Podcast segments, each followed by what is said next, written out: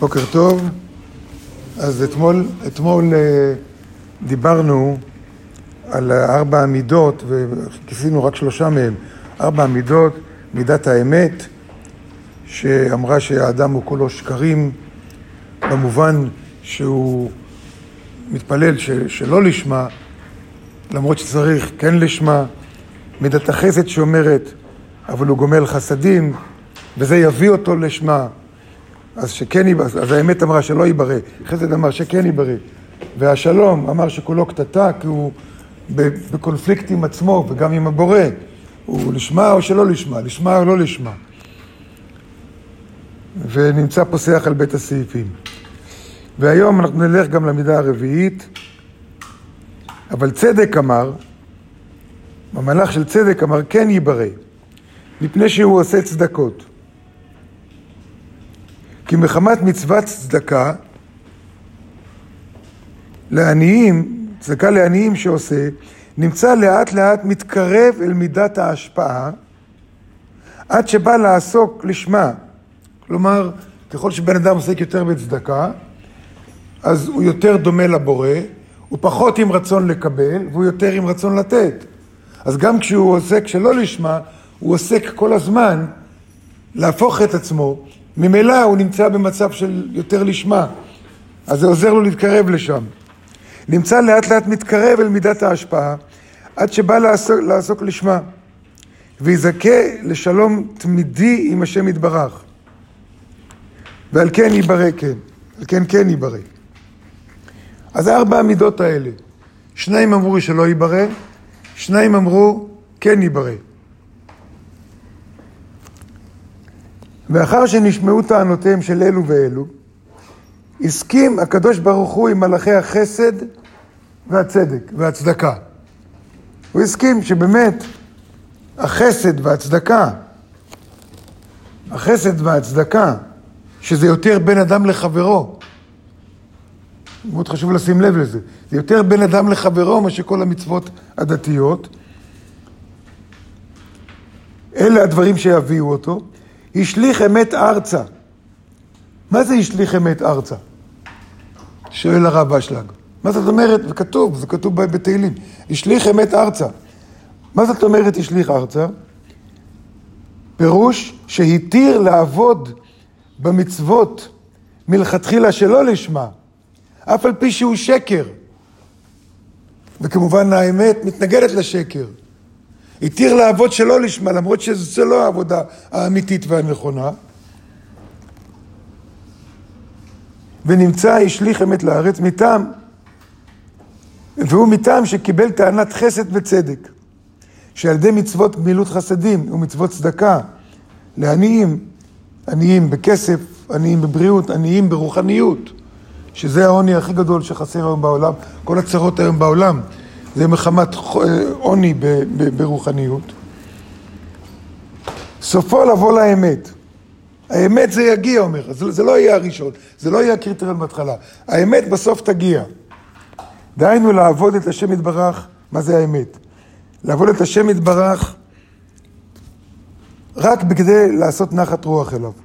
כי סופו לבוא לשמה, ואז תעלה האמת מן הארץ. אז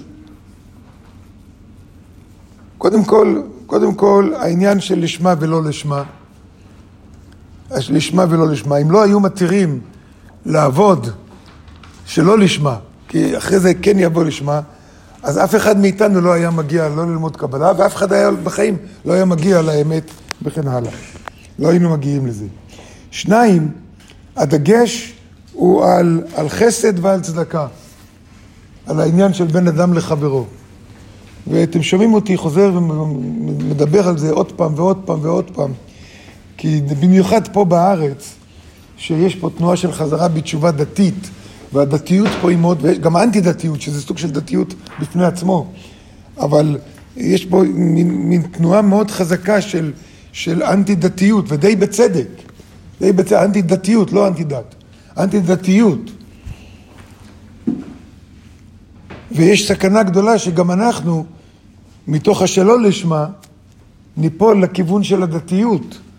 והקפדה על מצוות, וכן עשיתי ולא עשיתי, ורגשי אשמה שמתלווים לזה, וכל סוגי השטן שבאים לזה. שבאמת נדע שמבחינתנו, הבן אדם לחברו, והרב אשלג חוזר וכותב את זה, חוזר וכותב את זה, בן אדם לחברו. זה לא אומר שאם כבר אתה בדרגה שיכול לעשות גם בן אדם למקום, וזה נותן לך כוח לבן אדם לחברו. לא כולם ככה. כי בהתחלה, במיוחד מתחילים, במיוחד מתחילים, לעסוק בבן אדם למקום, זה השקעה עצומה, וכבר אין כוח לעסוק בן אדם לחברו, אתה מפסיד את העיקר. ההתחלה צריכה להיות אחרת. זה לא שאחד בא על חשבון השני. זה לא שבן אדם לחברו, עשיתי ואז בן אדם למקום לא צריך לעשות. אלא איפה מתחילים, על מה שמים את הדגש. השלא לשמה יכול אפילו להיות בן אדם לחברו.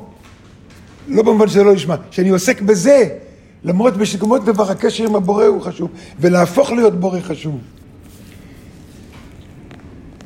אבל יש נטייה לדתיות ול, ולקיום מצוות, ובעיקר פה בארץ, אנשים אומרים, התחזקתי, אני התחזק, יש את הביטוי הזה, התחזקתי, התחזקתי. מה זה התחזקתי? אני עכשיו מדליקה נרות שבת. התחזקתי, אני מניח תפילין. מה עם החברים שצריכים עזרה וזה? שיתפגרו. נכון, אני קצת מגזים, אבל לשים אה, לב שזה לא העיקר, זה לא העיקר. וגם מבחינתנו, בתור מפיצים קבלה, להבין שלא זה העיקר, המצוות הדתיות זה לא העיקר. זה יבוא היום, מחר, בס... באיזשהו שלב, בן אדם שעוסק בבן אדם לחברו, שוב, מתוך כוונה להשתנות. בן אדם לחברו, לא כי זה דבר יפה, לא כי זה מוסרי, לא כי זה הדבר הנכון, לא כי זה דבר תרבותי, לא כי זה דבר אנושי, להפך, כי זה דבר על-אנושי.